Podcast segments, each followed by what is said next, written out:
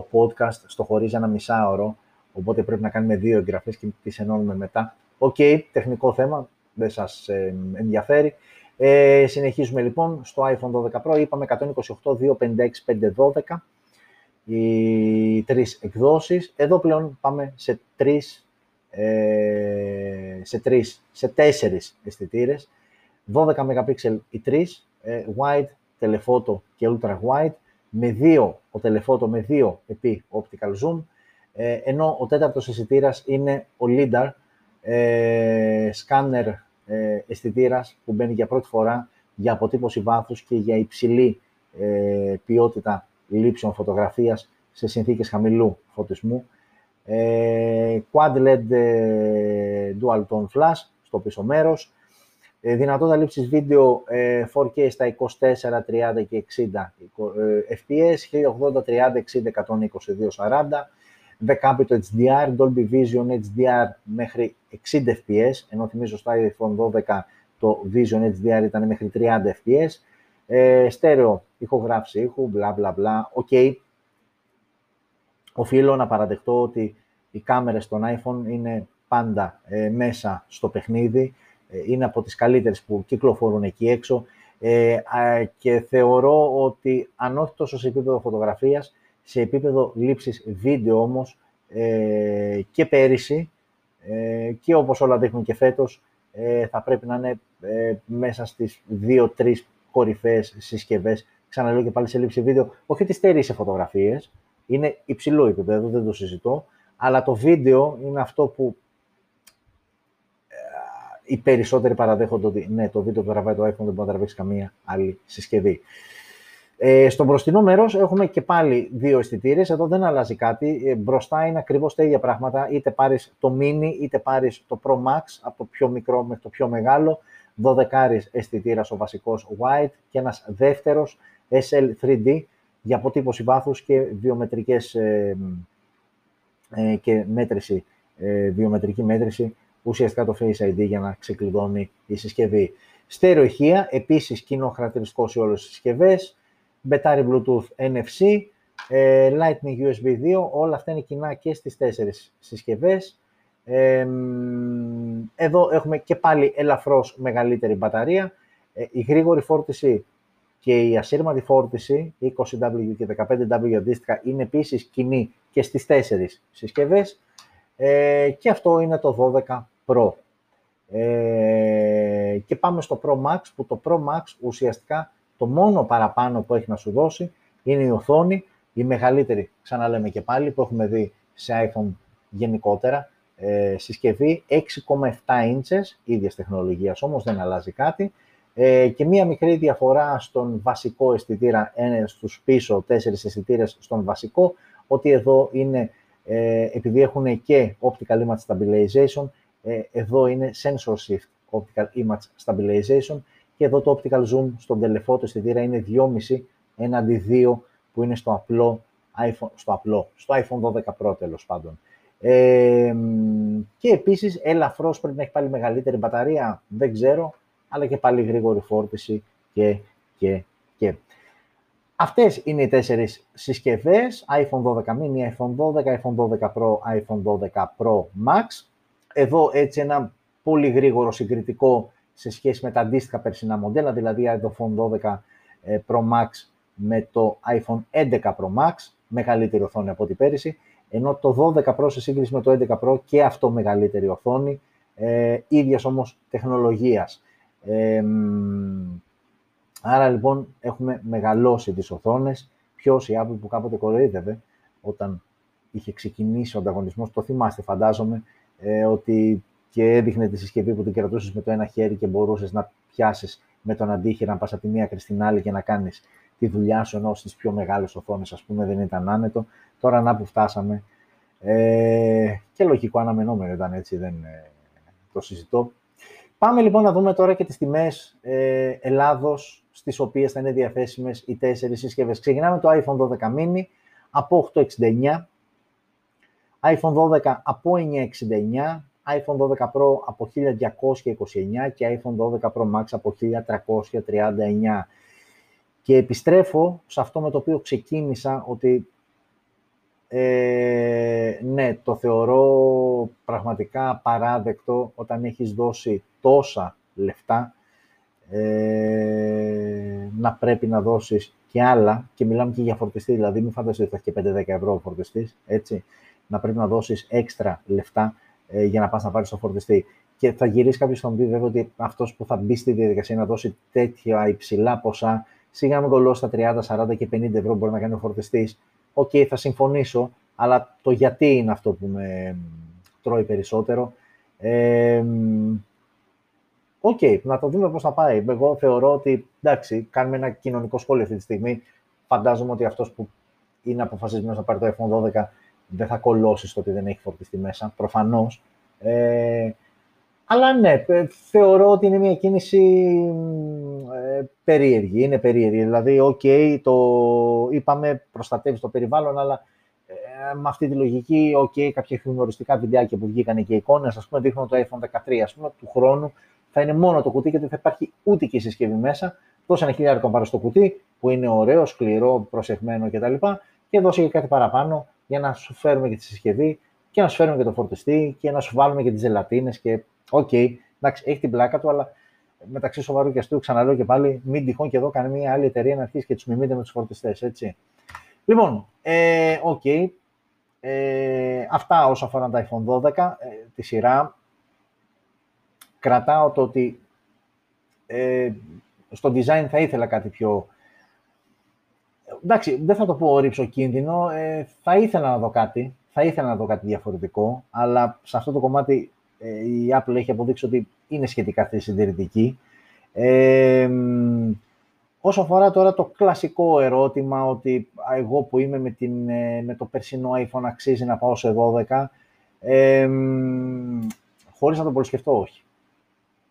Ε, Στις λεπτομέρειες προφανώς μπορεί να είναι καλύτερα. Δεν το συζητώ.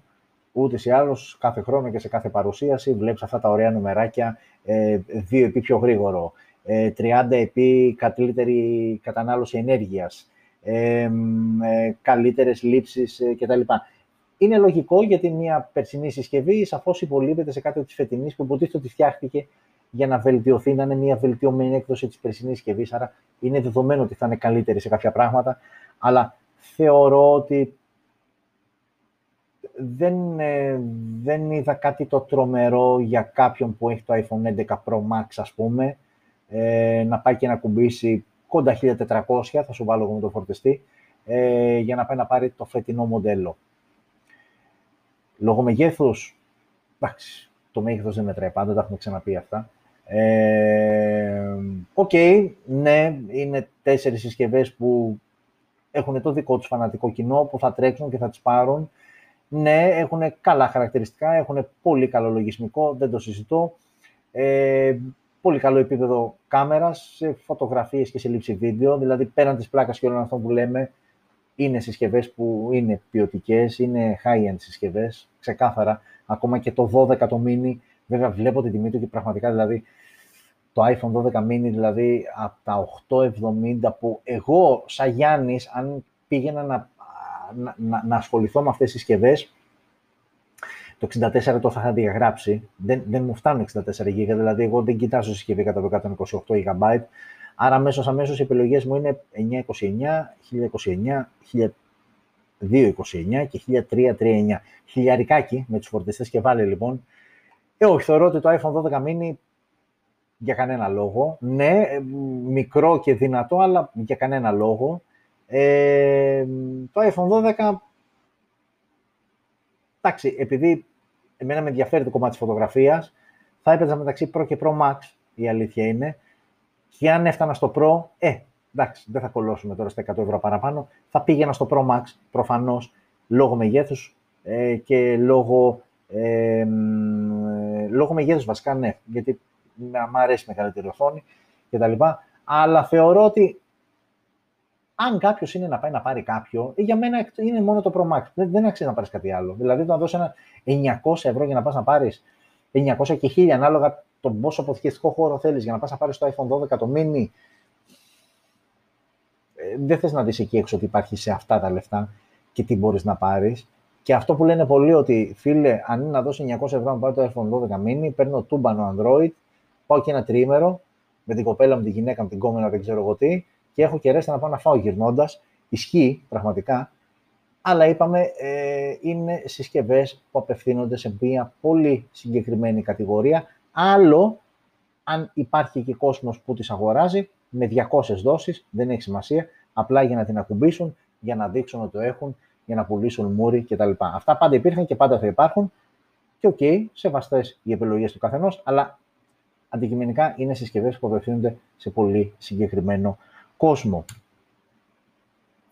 Πάμε λίγο να ξεφύγουμε από Apple, γιατί νομίζω μας έφαγε, μας έφαγε αναμενόμενο, εγώ το περίμενα ότι θα μιλάγαμε αρκετή ώρα, εντάξει, και το αξίζουν, τώρα μην λέμε βλακίες, είπαμε είναι ένα από τα δύο-τρία event που σου μένουν από τη χρονιά.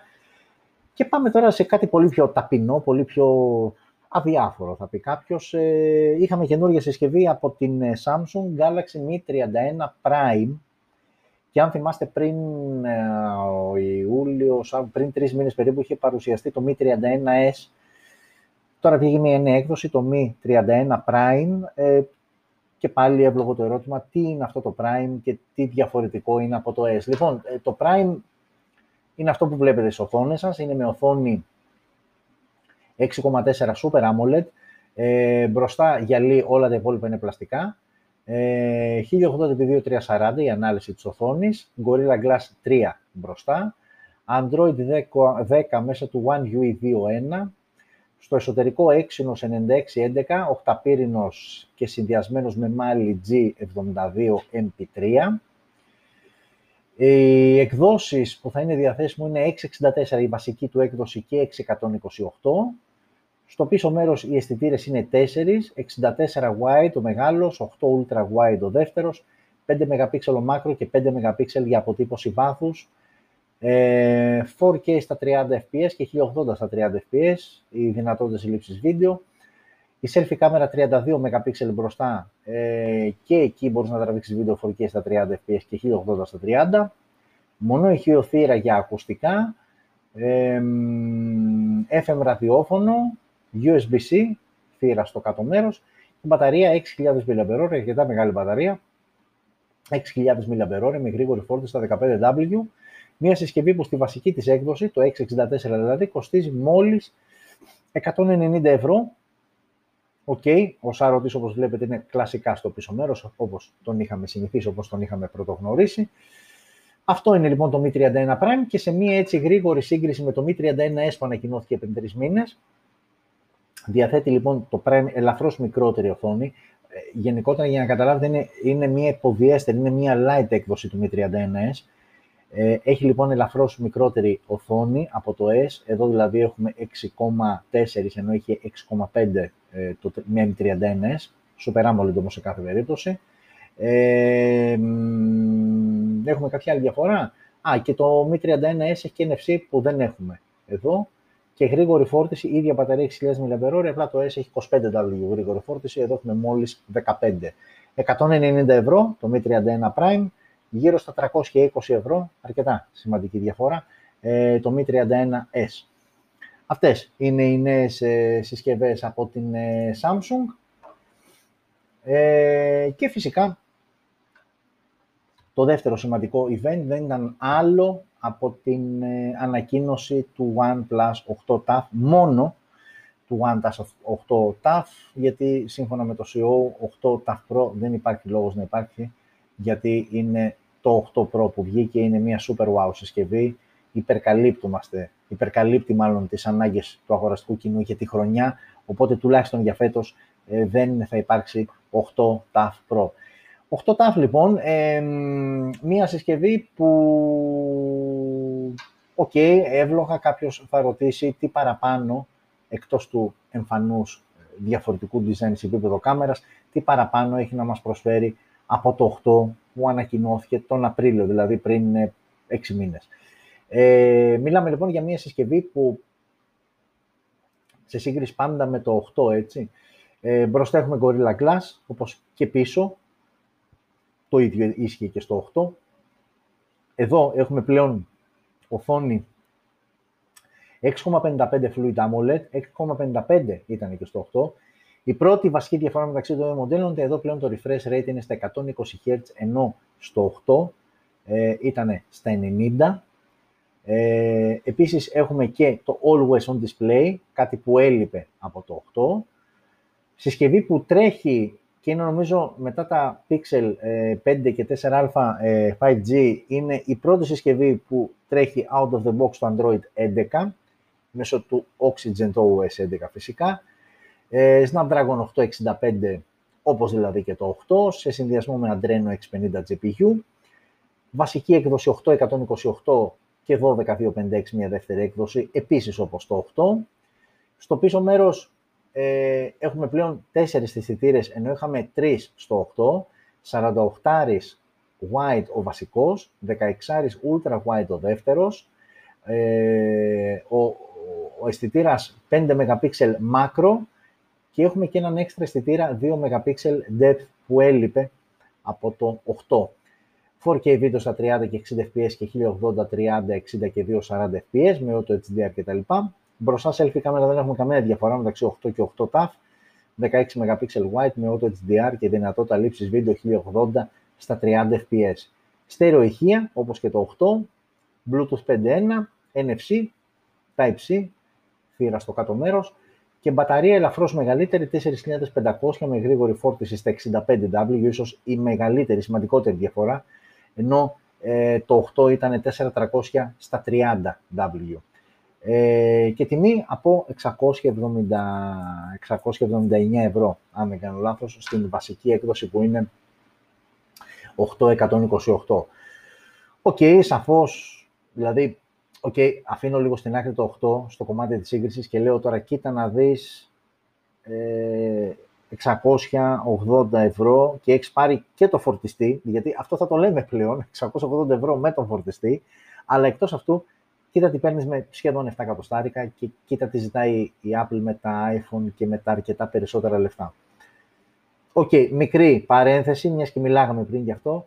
Ε, ξεκάθαρα, αν έχεις το 8, δεν πας στο 8 Ταφ, δεν υπάρχει κανένας απολύτως λόγος. Ο, ο αισθητήρας, ο extra 2 MP depth, OK. Okay. Η γρήγορη φόρτιση, ναι, super wow το 65W, αλλά έχεις ήδη 30, δηλαδή, OK, okay, είσαι καλά, δεν αξίζει να χρεωθείς ε, για να πάρεις.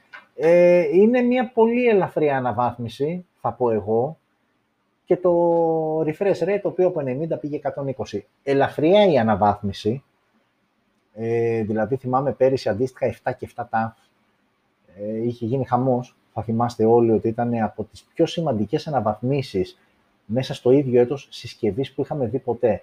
OnePlus 7 με 7 TAF. Φέτος δυστυχώς δεν μπορούμε να πούμε το ίδιο για 8 και 8 TAF. Είναι πολύ μικρές οι διαφορές. Κάποιος που θα πάει να το πάρει σαφώς και είναι μια καλή επιλογή. Κάποιος που έχει το 8 όμως, ε, δεν υπάρχει κανένας, κανένας, μα κανένας απολύτως λόγος να φύγεις από το 8 σου και να πας στο 8 τάφ. Κανένας απολύτως λόγος, για μένα, έτσι. Ε, εδώ, λίγο πιο αναλυτικά, τα της κάμερας, 48, 16 μάκρο και μόνο chrome κάμερα, ε, έτσι για μια καλύτερη άποψη. Okay. Και αυτό ήταν το OnePlus 8 Ταφ. Ε, και πάμε τώρα σε μια συσκευή η οποία ανακοινώθηκε μόλις σήμερα από την αγαπημένη Coolpad. Δεν ξέρω, αυτή η εταιρεία που και που βγάζει κάτι ωραία διαμαντάκια, δηλαδή, OK, okay, αυτό ας πούμε είναι το Cool OK, okay, τώρα εδώ έχουμε φύγει από iPhone 12, έχουμε φύγει από OnePlus 8 Ταφ και πέφτουμε τώρα εδώ. Εντάξει, πέφτουμε κυριολεκτικά πέφτουμε, σε επίπεδο συσκευών δηλαδή πραγματικά πέφτουμε, αλλά OK, okay, υπάρχουν και αυτές οι τσέπες, υπάρχουν και αυτές οι συσκευές. Αυτό λοιπόν το Cool 6 ανακοινώθηκε επίσημα σήμερα. Μιλάμε για μια συσκευή με οθόνη 6,53 ιντσών IPS LCD τεχνολογία και ε, ανάλυση 1080x2340, Android 10, ε, επεξεργαστής Helio P70 από την MediaTek σε συνδυασμό με Mali G72 MP3. Στο πίσω μέρος τρεις οι αισθητήρες, 48 wide και 2 MP depth και 2 macro και δυνατότητα λήψης βίντεο 1080 στα 30 fps. Pop-up η κάμερα μπροστά ε, στα 21 MP και δυνατότητα λήψης βίντεο και εδώ 1080 στα 30 fps. Μονό ηχείο θύρα για ακουστικά ε, USB-C στο κάτω μέρος, ε, ο σαρωτής, όπως τον βλέπετε, δαχτυλικό στο πίσω μέρος, ενώ η μπαταρία είναι 4.000 mAh, χωρίς όμως να γίνει κάποια αναφορά για γρήγορη φόρτιση. Και αυτό, αυτό είναι που βλέπετε, το, η Grey μάλιστα και όλας απόχρωση του Cool 6, το οποίο ανακοινώθηκε σήμερα και τιμούν 130 ευρώ. Δεν είναι κακό, ε, δεν είναι καθόλου κακό και για να είμαι ειλικρινής, ε, ποιο είπαμε στην αρχή, ε, α, το Realme Q2i που ήταν στα 130 ευρώ, αν θυμάστε οι τρεις πρώτες συσκευές που ξεκινήσαμε, ε, ναι, πας και εδώ, δηλαδή δεν, ε, έχει και το pop-up, ας πούμε, αυτό το κάτω, την, ε, έχει το γούστο του και έχεις δώσει και 130 ευρώ και σου πετάγεται τσουπ και η κάμερα πάνω. OK, okay, ε, είναι μια πολύ συμπαθητική επιλογή στα 130 ευρώ, ε, οπότε ναι, ναι, OK. Okay. Είδαμε λοιπόν και το Coolpad, ε, και θα συνεχίσουμε με την ε, τελευταία συσκευή ε, αυτής της ε, εβδομάδας. Ε, τελευταία συσκευή αυτής της εβδομάδας, ε, η οποία και αυτή ανακοινώθηκε σήμερα, όπως ε, καταλαβαίνετε, είναι το OPPO A15. Ε, τίποτα το ιδιαίτερο. Αυτό είναι, όπως το βλέπετε, μια συσκευούλα η οποία είναι και αυτή στα 130 ευρώ. Δηλαδή σήμερα στα 130 ευρώ είδαμε τρεις συσκευές. Είδαμε το Realme Q2i στην αρχή. Είδαμε μόλις πριν λίγο το Cool X από την Coolpad και τώρα βλέπουμε μια τρίτη συσκευή, το Oppo A15. Ε, μια συσκευή με γυαλί μπροστά και πλαστικά τα υπόλοιπα μέρη. Οθόνη 652 IPS LCD και ανάλυση HD+, 720x1600. Android 10 μέσω του Color OS 7.2 Helio P35 και PowerVR GE8320, η GPU της συσκευής. Ε, τριπλό σύστημα κάμερας στο πίσω μέρος, 13 wide 2 και 2, macro και depth αντίστοιχα και 5 MP wide ο σιτήρας ο μπροστινός, μόνο ηχείο θύρα για ακουστικά, ραδιόφωνο, micro USB στο κάτω μέρος, αυτό το micro USB δηλαδή δεν το ακούω πραγματικά, τέλος πάντων, το πώς περνάμε, σαρωτής δαχτυλικών αποτυπωμάτων στο πίσω μέρος και εδώ, και μπαταρία 4.230 mAh με γρήγορη φόρτιση στα 10W. Οι εκδόσεις, μία έκδοση θα είναι 332 και πας ε, στα 130 ευρώ και εδώ. OK, okay, εντάξει, είναι, ξαναλέμε και πάλι αυτές οι συσκευές δεν είναι για ανάλυση κάτι ιδιαίτερο και γίνεται μία αναφορά όσο αφορά τα χαρακτηριστικά της, αλλά μέχρι εκεί δεν, ε, δεν απευθύνεται ε, σε ε, κοινό, ας το πούμε έτσι, απαιτητικό. Ε, και αυτά όσο αφορά τις συσκευές. Ε, τώρα όσο αφορά έτσι κάποια νέα, ε, κάποια νέα που έτσι είχαμε αυτή τη βδομάδα, ένα που έσκασε προχθές όσο αφορά, φαντάζομαι ότι θα το είδατε περισσότερο, θα το ακούσατε και το διαβάσατε, ήταν ε, σχετικά με την, ε, αυτή την ε, κυβερνοεπίθεση που έγινε στην, στην Κοσμοτέ στα αρχαία κλήσεων το διάστημα 1 ως 5 Σεπτέμβρη και τα στοιχεία τα οποία εκλάπησαν αφορούσαν τον αριθμό τηλεφώνου, ημέρα και ώρα πραγματοποίησης της κλήσης και διάρκειάς της και κάποια άλλα στοιχεία επιπλέον η Κοσμοτέ διαβεβαιώνει ότι το αρχείο αυτό που κλάπηκε δεν περιλαμβάνε μέσα στοιχεία ε, κλήσης, δηλαδή το, το περιεχόμενο, τι λέγαμε και τι ακούγαμε εκείνη τη στιγμή, όπως και δεν περιλάμβανε ομάδες ε, ε, κωδικούς από πιστοτικές κάρτες και γενικότερα online με τρόπους ε, πληρωμής. Ε, είναι πολύ σημαντικό, αν διαφυσβείται είναι πολύ σημαντικό, αλλά το έχω ξαναπεί και πάλι ότι ε, η, η εξέλιξη της τεχνολογίας, είτε μας αρέσει είτε όχι, πάει χέρι με χέρι ε, με την ε, ελαχιστοποίηση ε, της ασφάλειας και των προσωπικών μας δεδομένων. Προσπάθειες γίνονται, δεν λέω ότι οι εταιρείες δεν ασχολούνται, προσπάθειες γίνονται, αλλά παιδιά, ό,τι είναι ηλεκτρονικό, θα το πω έτσι όπως θα το έλεγε ένας πιο παλιός, ό,τι είναι ηλεκτρονικά κλειδωμένο ξεκλειδώνει πολύ πιο εύκολα.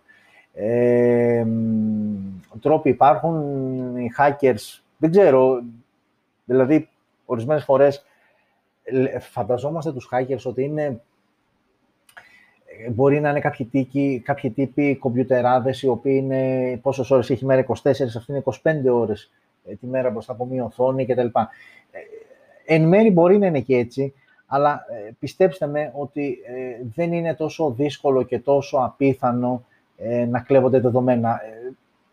Το διαβάζουμε συνέχεια. Μα διαρροή δεδομένων από το Facebook. Μα διαρροή δεδομένων μέσω iTunes από την Apple ε, μα διαρροή δεδομένων τώρα από Κοσμοτέ και πόσα άλλα έχουν γίνει τα οποία δεν έχουμε μάθει. Θεωρώ ότι από τη στιγμή που είσαι μπροστά σε έναν υπολογιστή ή είσαι μπροστά σε ένα τάμπλετ ή είσαι μπροστά σε ένα smartphone, είσαι εκτεθειμένος. Θεωρώ ότι αυτή είναι μια αρχή την οποία πρέπει να αποδεχτούμε όλοι και κατ' επέκταση ε, να, ε, να μπορέσουμε ε, όσο το δυνατόν λιγότερο να ε, βγάζουμε προς τα έξω κομμάτια της προσωπικής μας ζωής. Γιατί είναι δεδομένο ότι όλα αυτά παρακολουθούνται. Μην πάτε μακριά, δεν είναι τυχαίο. Μία αναζήτηση κάνεις στο Google, μπαίνεις μετά στο Facebook, σου πετάει κατευθείαν διαφημίσεις α, ε, ε, σχετικές με το προϊόν ή την υπηρεσία που έψαξες. Από αυτό και μόνο, άσχετα να μας αρέσει εκείνη τη στιγμή για κάνουμε τη δουλειά μας, από αυτό και μόνο λίγο πρέπει να προβληματιστούμε και να ε, έτσι, ε, ψηλιαστούμε του τι γίνεται εκεί έξω. Λοιπόν, κλάπηκαν τα δεδομένα και θα εξακολουθούν να κλέβονται τα δεδομένα. Άρα αυτό μπορεί να κάνεις, η εταιρεία κάνει αυτό που μπορεί να κάνει από την πλευρά της. Θέλω να πιστεύω. Εμείς αυτό που έχουμε να κάνουμε από την πλευρά μας, όσο το δυνατόν λιγότερη έκθεση προς τα έξω. Μπορεί να ακούγεται δύσκολο, μπορεί να ακούγεται απίθανο για κάποιους, αλλά όσο το δυνατόν λιγότερα στοιχεία προς τα έξω. Κάντε την πλάκα σας, κάντε το χαβαλέ σας, τραγουδίστε όλοι μαζί, χορέψτε όλοι μαζί διαδικτυακά, είναι και της μόδας τώρα με τον κορονοϊό, αλλά όσο το δυνατόν λιγότερα πράγματα προσωπικά δεδομένα προς τα έξω. Θα κλαπούν. Το θέμα είναι ότι δεν ξέρεις πότε. Εγώ αυτό έχω καταλάβει και αφήνω εδώ το θέμα αυτό για να πάω, για να πάω, για να πάω σε ποιο θέμα όχι, αυτό νομίζω όταν αναλύσαμε όλα τα της εβδομάδας. Ε, αυτά ήτανε. Εντάξει, iPhone 12 μονοπόλησε το ενδιαφέρον. Ε, εν κατακλείδη, είναι όπως το ξεκίνησα και πριν ξεκίνησα να μιλάω για τα iPhone, η Apple έχει μια διαφορετική κουλτούρα που είτε μας αρέσει είτε όχι αυτή είναι. Ε, το έχω ξαναδεί πολλάκι είναι μια εταιρεία σε πολλά της κομμάτια προς μίμηση, για την Apple μιλάω και πάλι, είναι μια εταιρεία που σε πολλά της κομμάτια λειτουργεί ιδανικά, θα έλεγα, ε, απευθύνεται σε συγκεκριμένο κόσμο και θεωρώ ότι πολλά από τα πράγματα που βγάζει προς τα έξω και τα κοστολογεί και, και, και εσκεμένα γίνεται αυτό για να αφορούν λίγο κόσμο. Φανταστείτε ένα εστιατόριο που σου βάζει ελάχιστη κατανάλωση 150 ευρώ το άτομο, αμέσως, αμέσως περιορίζει τον κόσμο που θα πάει.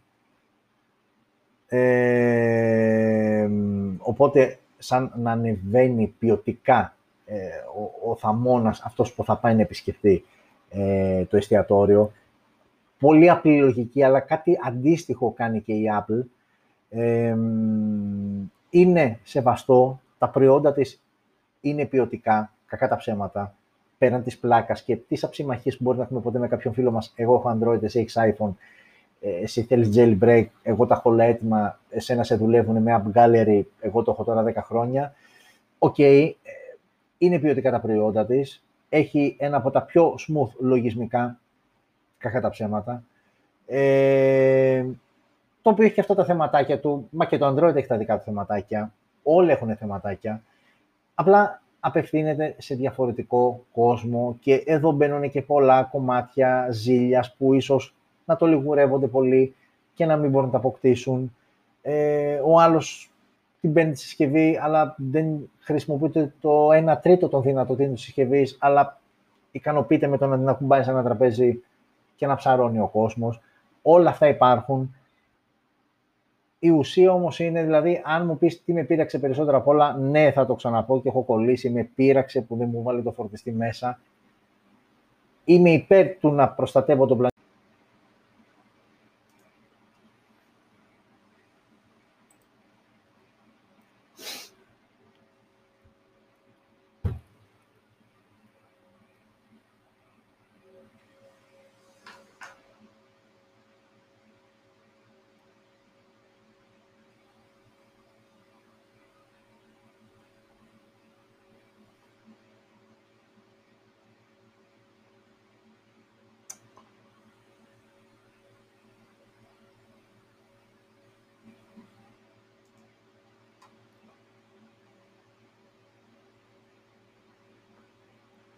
Φίλες και φίλοι του Smartphone.gr, γεια και χαρά σας σε ένα ακόμα Smartphone News, σήμερα 5η, 15 Οκτωβρίου. Ε, είμαστε εδώ για να αναλύσουμε τα νέα της εβδομάδας που προηγήθηκε. Φαντάζομαι ότι, οκ, οι περισσότεροι το αναμένετε, το περιμένετε. Θα μιλήσουμε αρκετά για iPhone 12 και Apple. Ανακοινώθηκε προχθές η νέα σειρά και είμαστε εδώ για να σχολιάσουμε, να να πούμε αρκετά πραγματάκια τέλος πάντων για ίσως το πιο σημαντικό ε, γεγονός της εβδομάδας που προηγήθηκε. Φυσικά, πριν γίνουν όλα αυτά, πρέπει να ακούσουμε τα απαραίτητα τύμπανα.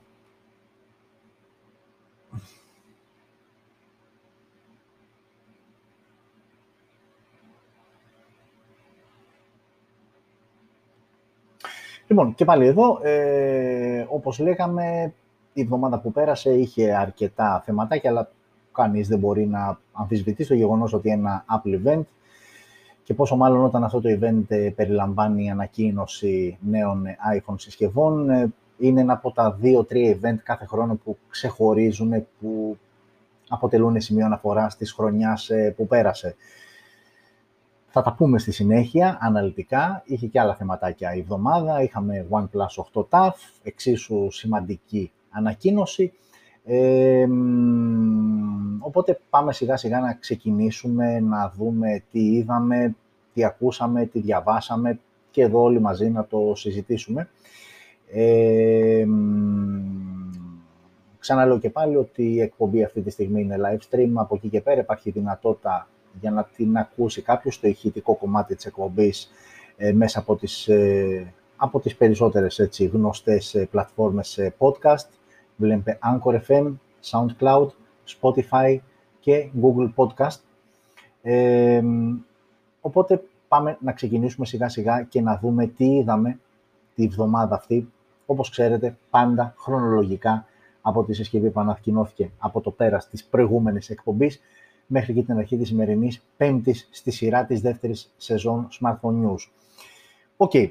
ε, μην το κουράζουμε. Πρώτη συσκευή λοιπόν που ανακοινώθηκε τη βδομάδα που μας πέρασε.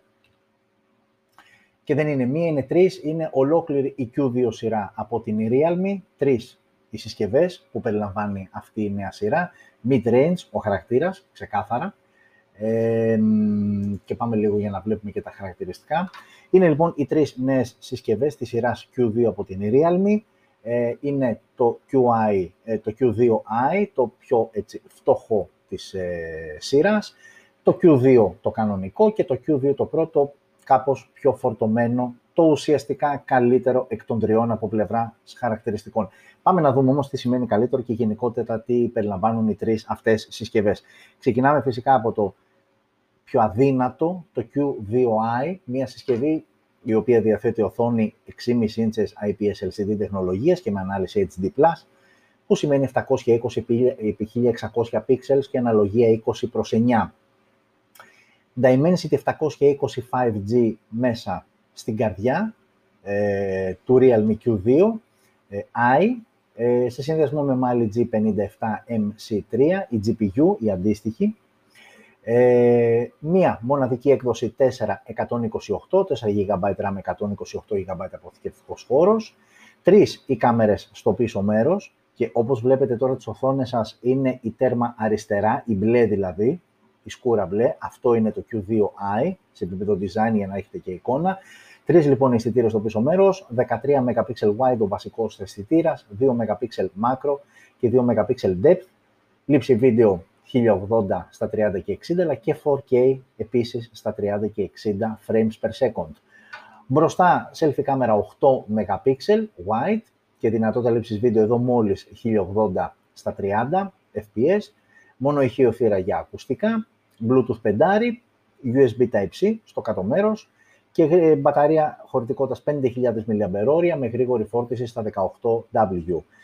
Q2i λοιπόν από τη Realme, η πιο οικονομική εκ των τριών συσκευών και με τιμή μόλις στα 130 ευρώ. Φαντάζομαι ότι είναι μια αρκετά μάχημη τιμή προφανώς και είναι και αυτό σημειώστε το μία επιλογή σε αυτά τα λίγα χρήματα που ζητάει με αυτά που προσφέρει 5018W.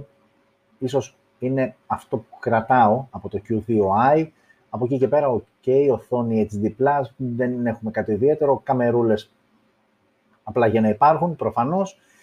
Κρατάμε όμως μπαταρία και γρήγορο φόρτιση 18W που στα 130 ευρώ, ok, είναι μια καλή πρόταση. Και συνεχίζουμε με το Q2 ε, και ουσιαστικά πάμε πλέον να, να, να κουμπώνουμε το τι παραπάνω έχει η συσκευή, το Q2 από το Q2i. Τι παραπάνω έχει να σου προσφέρει. Ε, η οθόνη είναι ακριβώς η ίδια, 6,5 inches IPS LCD, απλά πλέον στο Q2 έχουμε 120 Hz refresh rate, ε, έχουμε καλύτερη ανάλυση, Full HD Plus αυτή τη φορά, 1080x2400, άρα λοιπόν η οθόνη είναι ίδια σε διαστάσεις, αλλά έχει 120 Hz refresh rate και καλύτερη ανάλυση F, ε, Full HD Plus έναντι απλά HD που έχει το Q2i. Πάμε στον επεξεργαστή, όπου και εδώ παραμένουμε οικογένεια MediaTek, εδώ όμως έχουμε το Dimensity 800U 5G, ενώ πριν είχαμε τον 720 5G. Να σημειώσω εδώ πέρα μια παρένθεση ότι και οι τρεις συσκευές ε, ανήκουν στην κατηγορία των 5G συσκευών, υποστηρίζουν δηλαδή 5G δίκτυα. Προφανώς κάτι που ακόμα δεν μας ενδιαφέρει εδώ στην Ελλάδα, αλλά OK, okay, να το ξέρουμε, να το γνωρίζουμε. Και πάμε στο πίσω μέρος. Στο πίσω μέρος και εδώ αλλάζει όπως βλέπετε λίγο η διάταξη των αισθητήρων. Ε, όμως και εδώ έχουμε πάλι τρεις αισθητήρες. Εδώ όμως πλέον ο βασικός αισθητήρας είναι στα 48 MP, wide και πάλι, 8 MP ο δεύτερος αισθητήρας ultra wide και ένας 2 MP macro, ουσιαστικά προσθέθηκε ένας ultra wide αισθητήρας, σοβάρεψε κατά κάποιο τρόπο το κομμάτι της κάμερας, μην φανταστείτε κάτι το τρέλο. Ε, λήψη 4K βίντεο στα 30 fps και 1080, 30, 60 και 120 πλέον, κάτι που δεν μπορούσε το Q2i. Μπροστά και εδώ έχουμε κάτι καλύτερο όσον αφορά τη selfie κάμερα, 16 MP η selfie κάμερα, στο Q2 έναντι του Q2i που είχε μόλις 8 MP και πάλι λήψη βίντεο 1080 στα 30 fps. Ε, μόνο ηχείο θύρα για ακουστικά εξακολουθούν να ισχύουν, ε, Bluetooth 5, USB-C στο κάτω μέρος, δεν αλλάζει κάτι. Ίδια παραμένει και η μπαταρία, 5.000 mAh, όμως πλέον εδώ 18W είχε γρήγορη φόρτιση το Q2i, 30W έχει πλέον το Q2. Άρα πιο γρήγορη φόρτιση από τη γρήγορη φόρτιση που είχε το Q2i. Και μην φανταστείτε, ότι, μην φανταστείτε συγγνώμη, ότι όλα αυτά μεταφράζονται σε καμιά τρελή αύξηση της τιμής. 130 ευρώ είχε το Q2i, αυτά τα κάτι παραπάνω στα 160 ευρώ. Που εδώ όντως πλέον σοβαρεύει σαν επιλογή, έχει αρκετά περισσότερα βαθματάκια και είναι μια καλή επιλογή στα 160 ευρώ.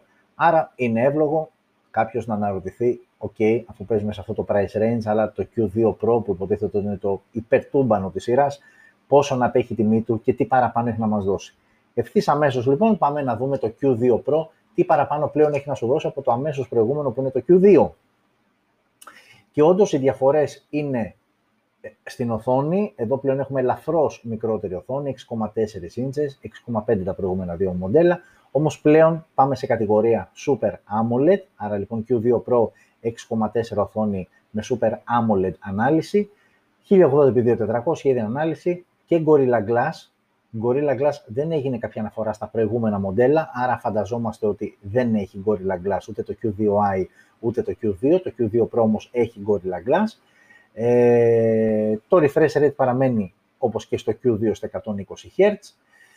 Ε, ο επεξεργαστής παραμένει ίδιος, Dimensity 800U 5G και προφανώς ίδια GPU, Mali G57MC3.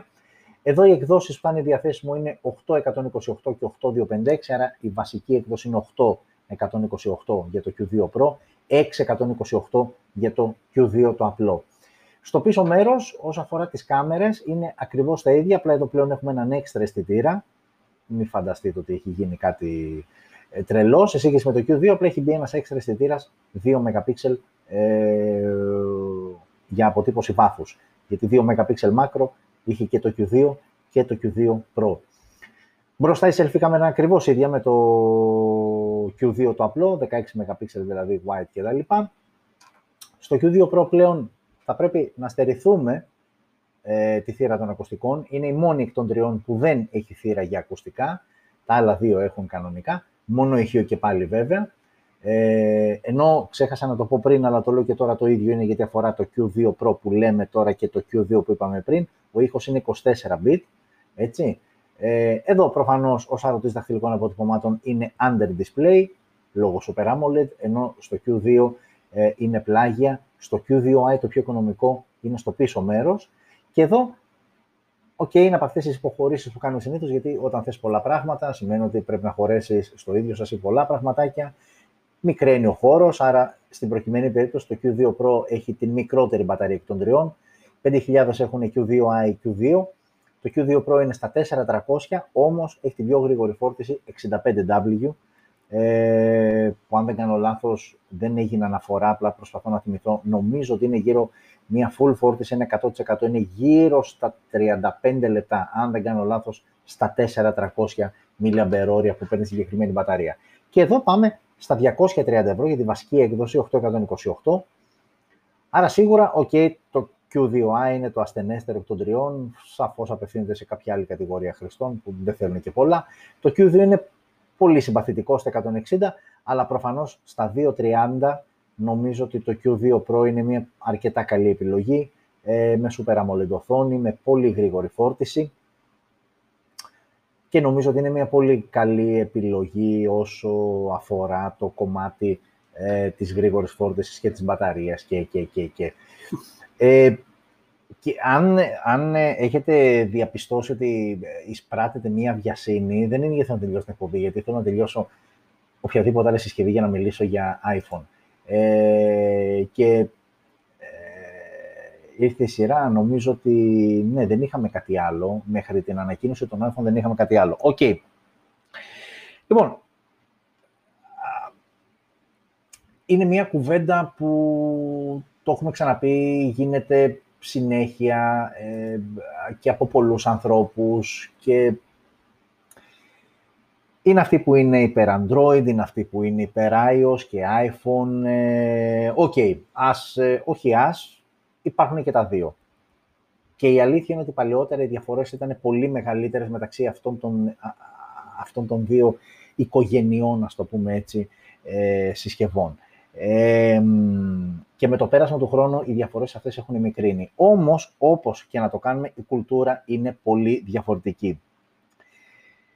Εάν με ρωτήσει κάποιος εμένα προσωπικά, θα βγάλω το καπέλο, πραγματικά θα βγάλω το καπέλο, στο τμήμα marketing της Apple. Και εξηγούμε. Η Apple έχει ένα μοναδικό τρόπο όταν παρουσιάζει τα προϊόντα της, έναν τρόπο με τον οποίο καταφέρνει, ακόμα και όταν είσαι γνώστης, δηλαδή, OK, okay, φαντάζομαι ότι επειδή ασχολούμαι με το συγκεκριμένο αντικείμενο, έχω δει αρκετά πράγματα, ε, ίσως ξέρω δύο τεχνικές λεπτομέρειες παραπάνω από κάποιον άλλον, OK, okay, μέχρι εκεί. Εντάξει.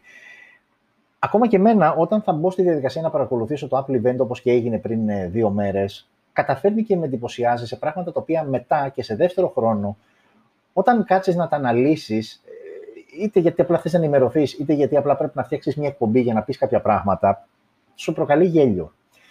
Ε, δηλαδή, και, και, για, να μην, για να μην το κουράζω έτσι και απλά μιλάω και θεωρίες και, και, και, και αυτό εδώ. Αυτό ήταν κατά την παρουσίαση του iOS 14, του καινούριου ε, user interface, του καινούριου λογισμικού της Apple με το οποίο θα φορτώσει τα καινούργια iPhone 12. Και θα αναβαθμιστούν και κάποια από τα παλαιότερα μοντέλα. Στο σημείο λοιπόν αυτό της παρουσίασης, όταν ε, ξεκινάει ο τύπος ο Γκριζομάλης, δεν θυμάμαι το όνομά του και δεν έχει και καμία σημασία, να σου περιγράφει ότι, ξέρεις κάτι, έχω το κινητό μου και ε, το έχω γεμίσει με εφαρμογές και είναι άπειρες οι σελίδες και χάνομαι πλέον, ε, όμως φέτος στο απλοποιώ όλο αυτό γιατί δημιουργώ το App Library που το App Library τι είναι, ομαδοποιείς τα εικονίδια. Δηλαδή, πατάς παρατεταμένα, το πετάς μέσα σε ένα παραθυράκι και φτιάχνεις μια κατηγορία, ας πούμε, ε, delivery, μια κατηγορία ε, τράπεζες, μια κατηγορία games, ας πούμε, και βάζεις όλα τα παιχνίδια μέσα. Ωραία, θα έρθει ο άλλος που θα τον πεις hater και θα πεις καλά ρε φίλε, φέτος θα ανακαλύψατε αυτό. Δηλαδή, και δεν φταίει. Και δεν έχει άδικο. Ο τρόπος όμως με τον οποίο παρουσιάστηκε και εκεί είναι το ρεζουμέ της όλης υπόθεσης, σε εντυπωσιάζει. Δηλαδή, θα μπεις στη διαδικασία να δεις, wow, τι είναι αυτό το καινούριο που έχει να μου δώσει, και διαπιστώνεις με τότε τελικά γιατί καινούριο μιλάμε. OK, okay, η Apple το έχει αυτό, το κάνει καλά, το κάνει πολύ καλά. Είναι γκουρού στο κομμάτι, στο θέμα marketing, το πώς θα προωθήσεις τη συσκευή της. Η αλήθεια είναι βέβαια ότι όταν έχεις πολύ λιγότερες συσκευές να προωθήσεις, είναι πολύ πιο εύκολο να κουμαντάρεις τον τρόπο με τον οποίο τις προωθείς. Αυτό είναι αλήθεια. Αλλά όπως και να έχει, ε, OK, okay, το ένα που θα σταθώ είναι αυτό. Η κουλτούρα της Apple είναι τελείως μοναδική και ξεχωριστή. Και νομίζω ότι φέτος θα αποδειχθεί περίτρανα αυτό. Και θα αποδειχθεί περίτρανα γιατί OK, okay, αυτό είναι το iPhone 12 mini και είναι το ένα από τα τέσσερα, το πρώτο από τα τέσσερα με το οποίο θα ασχοληθούμε και στην πορεία θα δούμε και τις υπόλοιπες τρεις συσκευές. Αυτό όμως που πραγματικά για μένα τουλάχιστον είναι εντυπωσιακό είναι ότι από φέτος η Apple αποφάσισε ότι ξέρεις κάτι, μέσα στο κουτί δεν θα σου βάζω ούτε φορτιστή, ούτε ακουστικά. Και ο λόγος, γιατί με αυτόν τον τρόπο θα μικρύνει το κουτί και θα χωράνε περισσότερα στις παλέτες, άρα θα μπορούν με, μία, με ένα shipment να μεταφέρουν περισσότερα τεμάχια, άρα εσύ να πάρεις πιο γρήγορα τη συσκευή σου. Και φυσικά όλα αυτά υπό την ομπρέλα της προστασίας του περιβάλλοντος. Να δεχτώ ότι, ok, η Apple δείχνει μία ευαισθητοποίηση όσο αφορά το περιβάλλον και την προστασία και τα λιγότερα καυσαέρια, εκπομπές καυσαερίων, γιατί η ανάλυση έφτασε μέχρι τέτοιο επίπεδο, λιγότερες εκπομπές καυσαερίων λόγω των λιγότερων αυτοκινήτων δρομολογίων που θα χρειαστούν για να μεταφέρουν συσκευές, λόγω του μικρότερου όγκου της συσκευής, λόγω του ότι δεν θα έχει μέσα φορτιστή. OK, okay, ναι, το δέχομαι ότι είναι στην κουλτούρα και δεν είναι δηθενιά. OK, okay, θα το δεχτώ αυτό. Όμως, ρε φίλε, όταν έχουμε φτάσει σε αυτές τις τιμές, το θεωρώ απαράδεκτο και εδώ καλώ όλους όσους αγαπάτε iPhone και θα τρέξετε από τους πρώτους να πάρετε το iPhone 12, ναι, βρείτε έναν τρόπο, δεν ξέρω πώς, διαμαρτυρηθείτε. Θα μου πεις, τι μας λες ρε φίλε, και πάλι εκεί θα είναι οι ουρές, και πάλι με σκηνούλες απ' έξω, και θα τρέξουν, και να το πάρουν πρώτοι, και να γίνει unboxing, και, και, και. OK, okay, αλλά ρε γαμώτο, απλά δεν το δέχομαι. Δηλαδή, δεν μπορώ να δεχτώ ότι μου βγάζεις το φορτιστή και με αναγκάζεις να βάλω το χέρι στην τσέπη ακόμα πιο βαθιά, γιατί ήδη το έχω βάλει για να αποκτήσω τη συσκευή σου, για να μπορέσω να αγοράσω τον έξτρα φορτιστή 20W. Και ακόμα περισσότερο, αν είμαι γκαντέμις και θέλω να ακούω και μουσική, γιατί πλέον εδώ είσαι άτυχος, αν ανήκεις και σε αυτή την κατηγορία, και θέλω τα συγκεκριμένα ακουστικά, το χέρι φτάνει μέχρι το γόνατο και αγοράζεις και ακουστικά, γιατί ούτε αυτά πλέον περιλαμβάνονται με συσκευασία. OK, okay, ε, ε, το ξαναλέω και πάλι, ε, είναι διαφορετική η κουλτούρα τους. Ναι, το δέχομαι ότι απευθύνονται σε συγκεκριμένο κόσμο, δεν απευθύνονται σε όλους. Καλώς ή κακώς δεν απευθύνονται σε όλους. Ακόμα και οι υπηρεσίες αυτές που καλείσαι να πληρώσεις, έβλεπα την, την παρουσίαση, με αντίστοιχα τον, ε, ε, του iWatch, σειρά 6, το καινούριο. Οι υπηρεσίες με personal trainer, με μουσικές, ε, με το πρόγραμμα Family που φοράνε όλοι το ρολογάκι και συγχρονίζονται κτλ. Που όλα αυτά, τα περισσότερα από αυτά τουλάχιστον είναι με συνδρομές, αιτήσεις, μηνιές κτλ.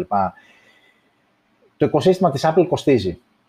Η ουσία είναι αυτή. Το οικοσύστημα της Apple κοστίζει και για να μπεις μέσα πρέπει να δώσεις λεφτά. Και για να μείνεις μέσα και να χρησιμοποιήσεις αρκετές από τις υπηρεσίες, εξακολουθείς να δίνεις λεφτά. OK, okay, σεβαστό, αλλά ξαναλέω και πάλι ότι απευθύνεται σε συγκεκριμένο κόσμο και νομίζω ότι πλέον φέτος έγινε λίγο πιο κατανοητό ακόμα και σε αυτούς που δεν το είχαν καταλάβει. Οκ, ε, πάμε λίγο να δούμε, πάμε να δούμε λίγο τις συσκευές για να μην το κουράζουμε ιδιαίτερα. Απλά ήθελα να το μοιραστώ μαζί σας γιατί θεωρώ ότι ναι, συσκευή χωρίς φορτιστή και αλίμονο, γιατί συζητιέται πολύ στο διαδίκτυο και η αλήθεια είναι ότι έχει μια λογική, ουέ και αλίμονο να αρχίσουν και οι υπόλοιπες συσκευές και γλυκαθούν και ας αρχίζουν να μας πουλάνε συσκευές χωρίς φορτιστή μέσα και να γίνει κάτι σαν δεδομένο ότι πλέον θα αγοράσεις μόνο το κινητό και το φορτιστή θα πρέπει να κάνεις μία έξτρα αγορά. Θέλω να πιστεύω, ήδη Xiaomi νομίζω την τρόλαρε με ένα διαφημιστικό ε, για το Mi 10 T, ότι η δική μας συσκευή έρχεται με, ε, με φορτιστή. Θέλω να πιστεύω ότι αυτό είναι ένα κομμάτι που δεν θα το αντιγράψουν, γιατί συνήθως τα περισσότερα τα αντιγράφουν. Θέλω να πιστεύω ότι αυτό δεν θα το αντιγράψουν, γιατί, OK, okay, OK, okay, OK. Okay. Λοιπόν, πάμε iPhone 12 mini, η πρώτη από τις τέσσερις συσκευές που ανακοινώθηκαν. Ε, είναι το πιο μικρό 5G που κυκλοφορεί εκεί έξω. Βέβαια, όπα, 5G, όχι εδώ, μόνο Κίνα και μόνο Αμερική μέσω της Verizon, προς το παρόν, από ό,τι κατάλαβα. Ε, οπότε δεν είναι μια κλασική 5G συσκευή. Λοιπόν, OK, okay. Ε, η πρώτη και εύλογη απορία που θα έχει κάποιος είναι γιατί μου έβγαλε το mini όταν πριν μερικούς μήνες μου έβγαλες το SE 2020. Σαφώς, από πλευράς specs, πάμε σε μια πολύ καλύτερη επιλογή, έτσι, δεν το συζητώ. Και είναι καλύτερη επιλογή, θα σας πω αμέσως γιατί. Λοιπόν, είναι μια συσκευή που έχει γυαλί μπροστά πίσω Gorilla Glass. Okay. Και αλουμίνιο πλαίσιο. Design, όπως βλέπετε, μας γυρνάει αρκετά χρόνια πίσω. Δεν ξέρω, δεν έχουν έμπνευση εκεί. Ε, ήταν ένα design τότε το 4, το 5 ε, και το 6, αν δεν κάνω λάθος, που όντως ήταν ωραίο design, δεν διαφωνώ, αλλά OK, okay, εντάξει, αυτό είναι τέλος πάντων, εκεί παραπέμπει. Ε, πιστοποίηση IP68 για νερό και σκόνη. Και όταν λέμε νερό πλέον, εννοούμε ότι μπορεί να είναι σε βάθος μέχρι και 6 μέτρα για μισή ώρα. Εντάξει, ε, για τις συσκευές αυτές, ε, αυτού του κόστους, φαντάζομαι ότι δεν θα μπει κάποιος στη διαδικασία να το δοκιμάσει. Όμως είναι στα χαρακτηριστικά και εμείς το αναφέρουμε. Πάμε τώρα στα της οθόνης. Το ευχάριστο είναι όλες OLED και των τεσσάρων συσκευών. Εδώ λοιπόν έχουμε Super Retina XDR OLED 5,4 inches. Είναι μικρή, όπως και να το κάνεις. Με Dolby Vision, ε, True Tone ε, και White Color Gamut. Είναι καλή η οθόνη ε, και ήδη εδώ πέρα από το iPhone σε 2020 έχουμε καλύτερη οθόνη, εντάξει. Μέσα iOS 14 και οι τέσσερις συσκευές iOS 14, λογικό. Και Bionic Α14, ολοκένουργιος επεξεργαστής. Ε, ο πρώτος 5 nm που φτιάχτηκε ναι, είναι, ε, τουλάχιστον τα πρώτα τεστ δείχνουν ότι είναι κορυφή. OK, okay, αυτό είναι ένα κομμάτι στο οποίο δεν νομίζω ότι κάποιος είχε να προσάψει κάτι. Ε, οι επεξεργαστές των iPhone, ε, οι Bionic επεξεργαστές, OK, okay, είναι δυνατοί, είναι πολύ δυνατοί. Μην κολλάτε με τη RAM, δεν την έχει ανάγκη η συσκευή, δεν την έχει ανάγκη το λογισμικό αυτό την πολύ RAM. Το iPhone 12 mini λοιπόν και επειδή δεν έγινε αναφορά, αλλά πέρασαν οι συσκευές από AnTuTu και εκεί ουσιαστικά αποκαλύφθηκε, επιβεβαιώθηκε το νούμερο που ακούγονταν τις προηγούμενες μέρες. iPhone 12 mini και iPhone 12 είναι 4 τα GB της RAM που έχουν, ενώ οι προεκδόσεις, το Pro και το Pro Max είναι στα 6 GB η RAM για όσους το ψάχνετε, γιατί δεν αναφέρθηκε κάπου η RAM. Ε, iPhone 12 mini λοιπόν θα είναι διαθέσιμο σε τρεις εκδόσεις, 64 GB, είπαμε 4 GB RAM, αυτό δεν αλλάζει, 64, 128 και 256. Στο πίσω μέρος έχουμε δύο αισθητήρες, 12 MP ο κάθε αισθητήρας, wide, ultra wide, με quad ε, LED dual tone flash, 4K ε, στα 24, 30 και 60 fps, η λήψη βίντεο, 1080, 30, 60, 120 και 240, HDR, Dolby Vision HDR, στα 30 fps όμως μόνο, ε, εγγραφή ήχου στέρεο. Γενικότερα είναι αρκετά ποιοτική η κάμερα, κακά τα ψέματα, αρκετά ποιοτική κάμερα. Μπροστά έχουμε έναν, είναι dual ουσιαστικά η selfie κάμερα, αλλά ουσιαστικά ο αισθητήρας για τις φωτογραφίες είναι ένας, ο 12 MP wide. Από εκεί και πέρα έχουμε έναν δεύτερο SL3D, ο οποίος είναι για ξεκλείδωμα ε, και για αποτύπωση βάθους. Ε, άρα λοιπόν 12 ο βασικός αισθητήρας. Στέρεο ηχεία, και ας είναι mini, έχει στέρεο ηχεία, δεν έχει όμως για ακουστικά. Ε, πετάρει Bluetooth, NFC, ε, Lightning USB 2 στο κάτω μέρος. Κάποια στιγμή είχε ακουστεί ότι μήπως, αλλά μπα, Lightning εκεί. Ε, και πάμε και στην μπαταρία, όπου δεν έγινε αναφορά στο μέγεθός της, όμως έχει γρήγορη φόρτιση στα 20W ε, και έχει και ασύρματη φόρτιση στα 15W. Για τις τιμές δεν θα πω τίποτα, θα τα πω στο τέλος, κατευθείαν για τιμές Ελλάδας. Αυτό λοιπόν είναι το iPhone 12 mini, σαφώς ανώτερα από το C20 ε, και για εκείνους που θέλουν μικρή συσκευή, τόσο μικρή συσκευή, στις 5,4 inches και με αυτό το notch που αρκετό κόσμο πλέον χαλάει, γιατί όλοι έχουν συνηθίσει με τις τρυπούλες, με τα punch holes ή με το ε, notch τύπου δάκρυ που είναι σαφώς μικρότερο, πιάνει σαφώς μικρότερο ε, χώρο ε, στην οθόνη. Ε, είναι, είναι okay, είναι, είναι δυνατό, αλλά πρέπει να συμβιβαστείς με το ότι είναι μικρό, είναι αρκετά μικρό σε σύγκριση με αυτά που κρατάμε περισσότεροι στα χέρια μας. Οκ. Και πάμε, αυτές είναι διαθέσιμες, αρκετές είναι η αλήθεια, οι διαθέσιμες χρωματικές αποχρώσεις στις οποίες θα, είναι, ε, θα μπορεί κάποιος να αποκτήσει το iPhone 12 mini ε, και από όσο ξέρω όλες αυτές οι αποχρώσεις θα είναι διαθέσιμες και στην Ελλάδα, δεν είναι ότι κάποιες δεν θα έρθουν κτλ. Όλες λοιπόν οι πέντε αποχρώσεις του iPhone 12 mini. Και θα συνεχίσουμε με το αμέσως επόμενο που είναι το iPhone 12. Ε, αυτή εδώ πέρα είναι μία εικόνα για να καταλάβετε τη διαφορά μεγέθους. Μπροστά το μικρό είναι το iPhone 12 mini, ακριβώς από πίσω είναι το iPhone 12. Σε επίπεδο design δεν έχουμε καμία διαφορά απολύτως, είναι καθαρά θέμα μεγέθους. Το iPhone 12 λοιπόν, και να πούμε κατευθείαν τι παραπάνω έχει εκτός από το αυτονόητο μεγαλύτερο μέγεθος που το βλέπουμε, ποιες είναι οι διαφορές που έχει από το 12 mini. Έχουμε λοιπόν μεγαλύτερη οθόνη, εδώ πλέον πάμε στις 6,1 inches και ανάλυση 1170x2532. Όλα τα υπόλοιπα είναι ίδια. Ε, εδώ η βασική έκδοση ε, είναι μάλλον και εδώ 464, 4128, 4256, άρα ίδιες και οι εκδόσεις. Ε, και επειδή ξαναλέω και πάλι δεν έγινε αναφορά στην μπαταρία, στο μέγεθος ε, της μπαταρίας, απλά σε χρόνους δείχνει περισσότερο χρόνο σε επίπεδο multimedia, δηλαδή με το iPhone 12 mini βλέπεις σε 15 ώρες, εδώ σε 17, ενώ ακούς μουσική 50 συνεχόμενες ώρες, ενώ εδώ ακούς 65. Άρα λοιπόν η ουσιαστική διαφορά του iPhone 12 από το iPhone 12 mini είναι το μέγεθος της οθόνης και τίποτα άλλο. Ε, άρα λοιπόν έχουμε ξεκινήσει με iPhone 12, mini και iPhone 12, 4 GB RAM σε κάθε περίπτωση, με τις Super Retina XDR OLED οθόνες, απλά έχουμε 5,4 στη μία περίπτωση και 6,1 στην άλλη περίπτωση. Αυτή είναι και η ουσιαστική διαφορά μεταξύ των δύο μοντέλων. Και τώρα πάμε λίγο στα πιο έτσι εδώ βλέπετε ουσιαστικά τη, τη, διαφορά αυτή είναι, σε αυτή την εικόνα είναι ουσιαστικά η διαφορά μεταξύ των δύο συσκευών, η οθόνη τους, το μέγεθος της οθόνης. Ούτε καν η οθόνη γενικότερα, η ίδια τεχνολογία, η ίδια καλούδια, φορτωμένη. Η βασική τους διαφορά όμως είναι το μέγεθος. Πάρα πολύ ωραία. Και πάμε τώρα στα πιο σοβαρά και λέγοντας πιο σοβαρά πάμε στις δύο Pro συσκευές που όπως και πέρυσι έτσι και φέτος αυτές είναι οι δυνατές, οι πιο φορτωμένες και σαφώς οι πιο ακριβές. Pro και Pro Max.